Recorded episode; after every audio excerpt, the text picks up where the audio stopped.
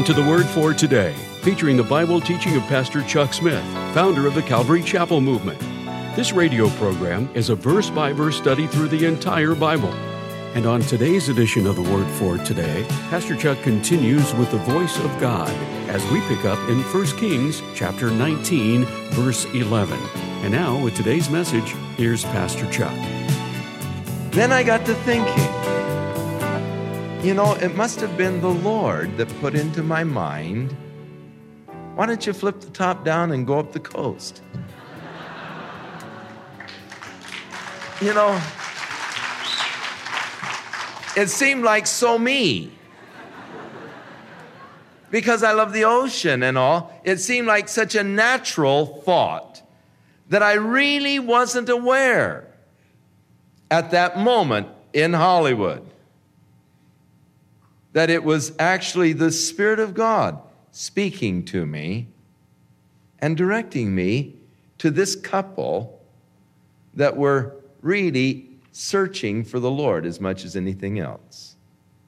Because they were wide open to receive the witness and, and all. And yet I realized hey, God was directing me. Because it, it, though I love the coast, being that well along on my way in the inland route, I don't like Sunset Boulevard and all the signals going out to the coast. And yet, suddenly I realized it was the Lord leading me. Now, it wasn't something mystical and, and you know, there wasn't thunder and lightning and, and great winds and earthquakes or anything else. It was just a very natural way. And what the scripture is saying is that God usually speaks to us in very natural ways. Don't expect God to, to speak in some earthquake or, in fact, it's awfully hard to hear God many times when our earth is shaking around us. It's awfully hard to hear God in the midst of the tempest and the storms of life. It's hard to hear God when it seems like everything around us is being consumed. Many times we need to get our hearts very quiet before God. We need to get away from the tempest. We need to get away from the shaking and the things around us to get alone to where I can really hear that still small voice of God within. As He guides me, as He assures me of His love, as He assures me of His purpose, and I get the strength and the help from God when He speaks to me. And it's that still small voice within so natural that it seems like it comes maybe even from your own heart or your own mind. But in reality, it is God speaking to you. And it's always an exciting experience. When I come to the realization that that thought didn't come out of my own subconsciousness, that thought came to me from God. God planted that thought in my mind that still small voice, it was God speaking to me. And, and it's beautiful. It, it's a glorious experience to hear the still small voice. The Lord said, repeated the same question What are you doing here, Elijah? And Elijah still didn't understand the question. He answered the Lord the same way I've been very jealous for you. For Israel has forsaken the covenant. They've broken down your altars. They've slain your prophets. I only I am left, and they're looking for me to take my life. Now, the question was, what are you doing here? Not why are you here? So the Lord got then to specifics with this upset prophet because in reality, he was doing nothing, he was hiding doing nothing. He had, he had put himself out of service, he was out of commission. There was no one to witness to down there. There was no work for God to be done in that barren wilderness. So he was doing nothing. God doesn't like for us to do nothing. And so the Lord recommissioned him. He said, Now look, get out of here and get on up to Damascus. And when you get there, anoint Hazael to be the king over Syria, and then get down and anoint Jehu to be the king over Samaria. And then anoint Elisha to take your place and all. God put him back to work. God got him away from this place of hiding in a cave, of doing nothing, and commissioned him back into service for the Lord. Even as God wants to get you off your duff and get you back doing something that's worthwhile for Him. And then the Lord sort of puts a little thing on the end Elijah, you were exaggerating. For I have 7,000 men in Israel whose knees have not bowed to Baal and whose lips have not kissed his image. I only I am left. No, no, you're not alone. I've got 7,000. God knew them. God had been observing. So he departed from there and he found Elisha. And Elisha was plowing with 12 yoke of oxen before him. Actually, there were 10 before him, and he had the 12th beside him. And as Elijah passed by, he took his mantle and he threw it on him. And Elisha left his oxen there and came running after Elijah. And he said, Wait a minute, I pray you, let me go back and kiss my father and mother goodbye, and I will follow you. And he said, Go on back to your oxen. What have I done to you? But he returned back and he took a yoke of oxen and he killed them and he boiled their flesh and he gave it to the people, and he ate, and he arose and went after Elijah and became the servant of Elijah. Now, Ben Hadad, who was presently the king of Syria, gathered all of his hosts together. And there were 32 kings that went with him with their horses and chariots. And they came up and besieged Samaria, and they warred against it. And he sent messengers to Ahab, the king of Israel, the city, and he said unto him, Thus saith Benhadad, Thy silver and thy gold is mine, your wives and your children, the best of everything you have, it's mine. And so the king of Israel answered and said, My lord, O king, according to your saying, I am thine and all that I have. So he asked for complete capitulation. I want all your gold and silver. I want all your wives, all your, you know, all of your possessions. So Ahab was surrendering. He said, You know, everything I have, it's yours. So Ben Hadad wasn't satisfied. He sent back his messengers again and said, Thus spaketh Ben Hadad, saying, Although I have sent unto you, saying that you shall deliver to me your silver, gold, wives, and children, yet I will send my servants unto you tomorrow about this time, and they will search through your house and the house of your servants, and it shall be whatever is pleasant in their eyes, they shall put it in their hand and take it away. And the king of Israel called his elders together and he said, Mark, I pray you, look how this guy is, is just really seeking a fight. He doesn't want, you know, just our gold and silver and wise. He wants a fight. And so all the elders that were with him said, Don't hearken to him, don't consent. And therefore he sent messengers to Ben Hadad and he said, Tell my lord the king all that you did send for, your servant at the first will do.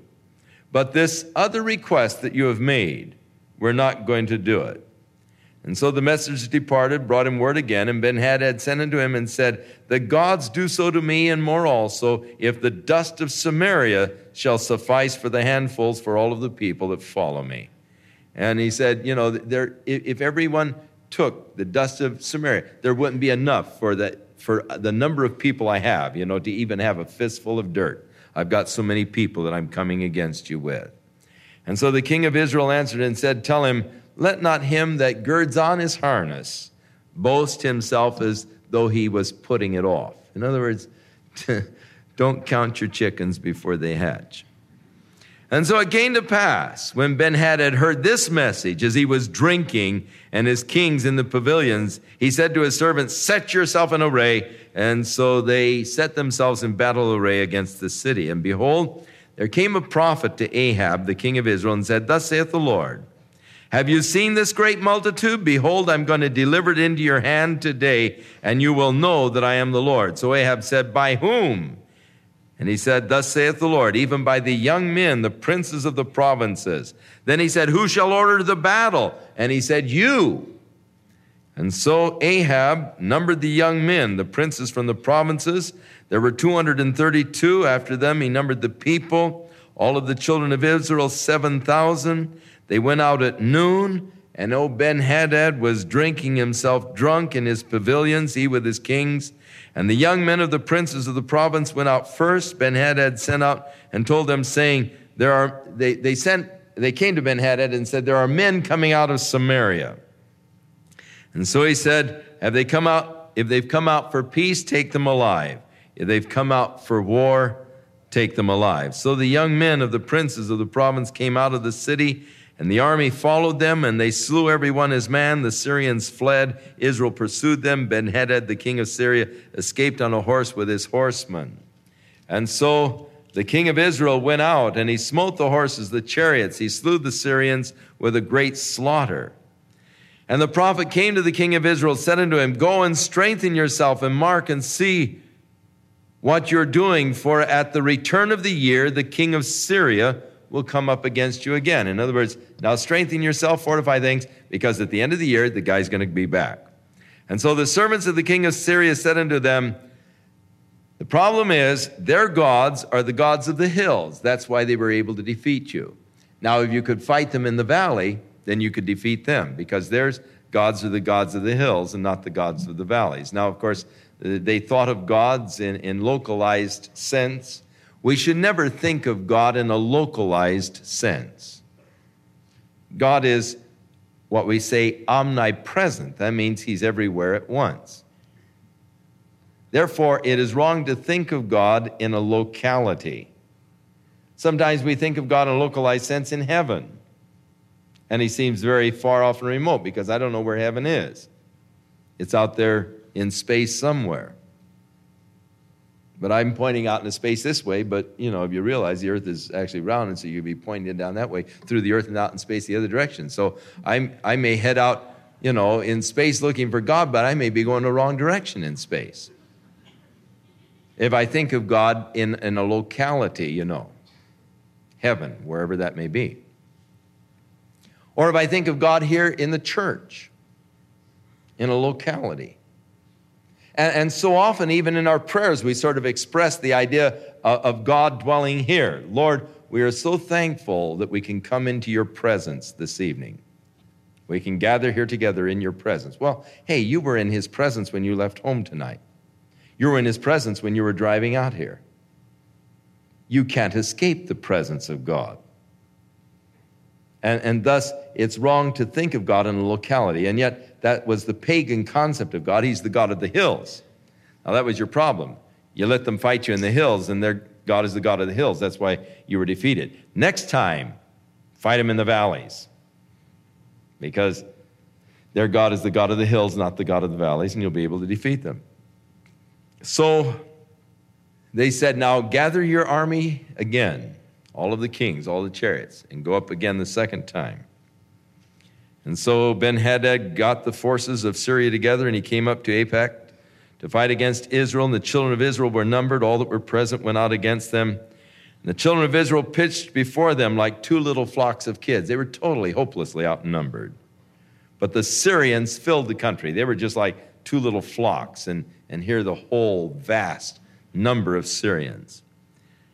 And there came a man of God and spake to the king of Israel and said, Thus saith the Lord, because the Syrians have said, The Lord is the God of the hills, but not the God of the valleys. Therefore, I'm going to deliver this great multitude into your hand, and you shall know that I am the Lord. Now, the interesting thing to me at this point is that though Ahab had turned against God and was a very wicked king, still God was continuing to speak to him.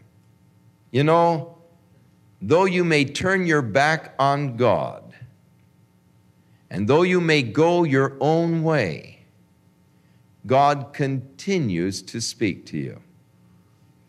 God doesn't just forsake you and let you go, though you may have forsaken him. God is continuing to speak after this guy has turned his back. So long his back has been turned against God, and yet God is still speaking to him. as God continues to speak to you because He loves you and He's seeking to draw you unto Himself. And thus, God doesn't cease His work speaking to man. And so, children of Israel came against them and there in the valleys and wiped out uh, the Syrians really worse this time than before.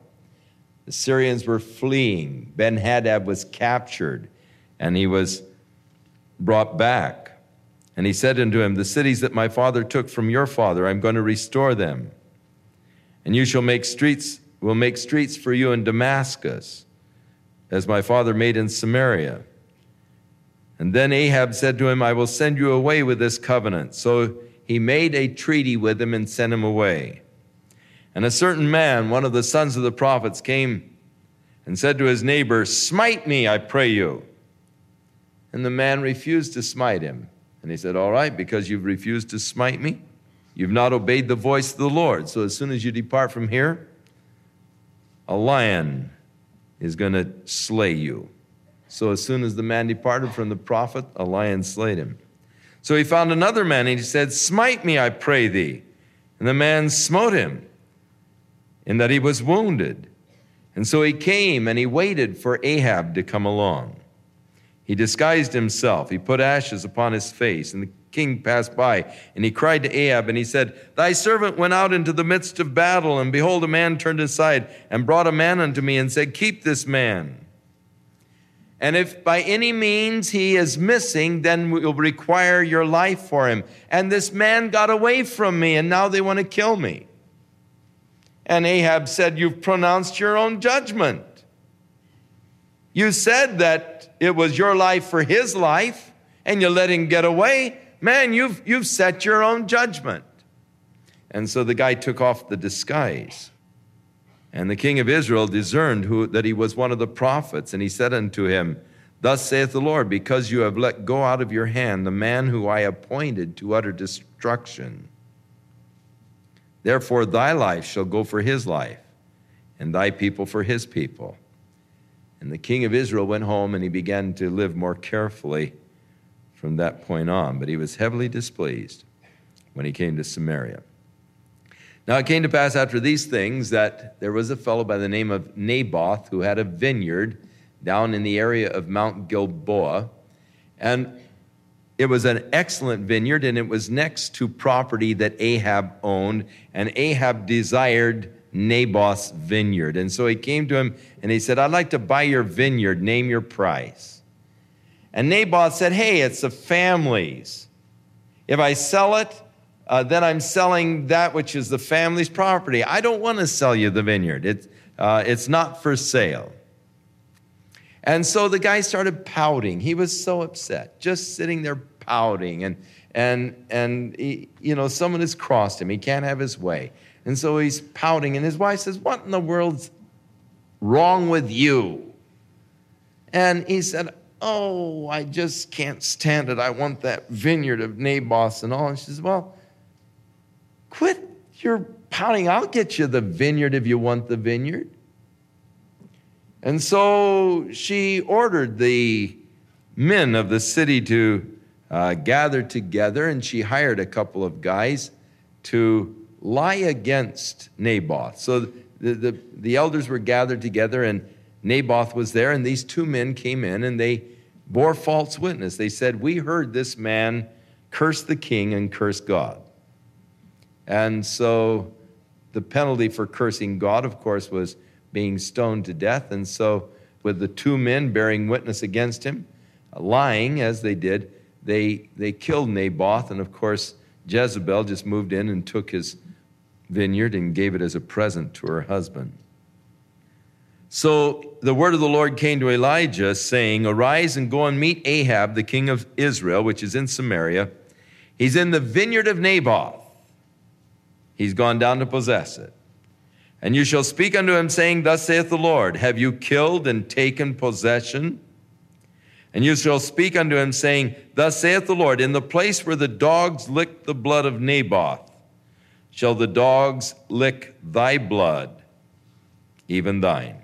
So Ahab said unto Elijah, Have you found me, my enemy? And he answered, I have found you because you have sold yourself to work evil in the sight of the Lord. Behold, I will bring evil upon thee and take away your possession and cut off from Ahab all of his descendants. And I will make your house like the house of Jeroboam, the son of Nebat, and like Baasha. In other words, the dynasty, the family dynasty is going to be gone. And he also spake against Jezebel, saying, The dog shall eat Jezebel by the wall of Jezreel.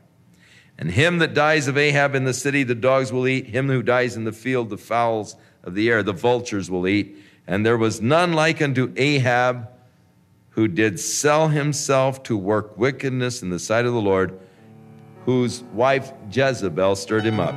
Eh, there, there's none any worse than this king. They did very abominably in following idols, according to all the things that the Amorites had done before them the people that the Lord had cast out of the land.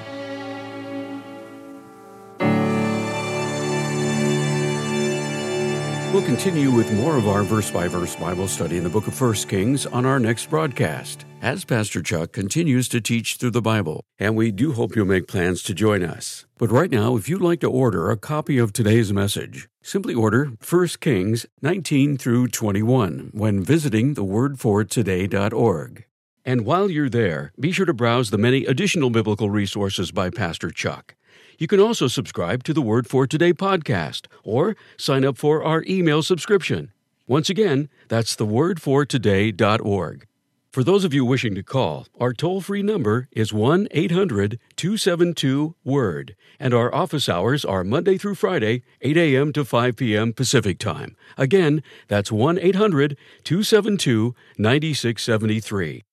If you prefer to write, our mailing address is The Word for Today, P.O. Box 8000, Costa Mesa, California 92628. And now, on behalf of The Word for Today, we'd like to thank all of you who share in supporting this ministry with your prayers and financial support. And be sure to join us again next time as Pastor Chuck continues his verse by verse study through the Bible. That's right here on the next edition of The Word for Today. And now, once again, here's Pastor Chuck.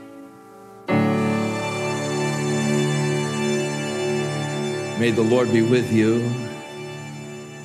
and may the blessings of the Lord surround your life as you walk with Him. May you experience the joys of His power, of His presence, and of His glory as God day by day showers you with His goodness and with His love. May you begin to experience greater victory in your walk with Jesus Christ. And so may God bless you and may God work in your life this week in a very special way. And may faith be increased as you study His Word.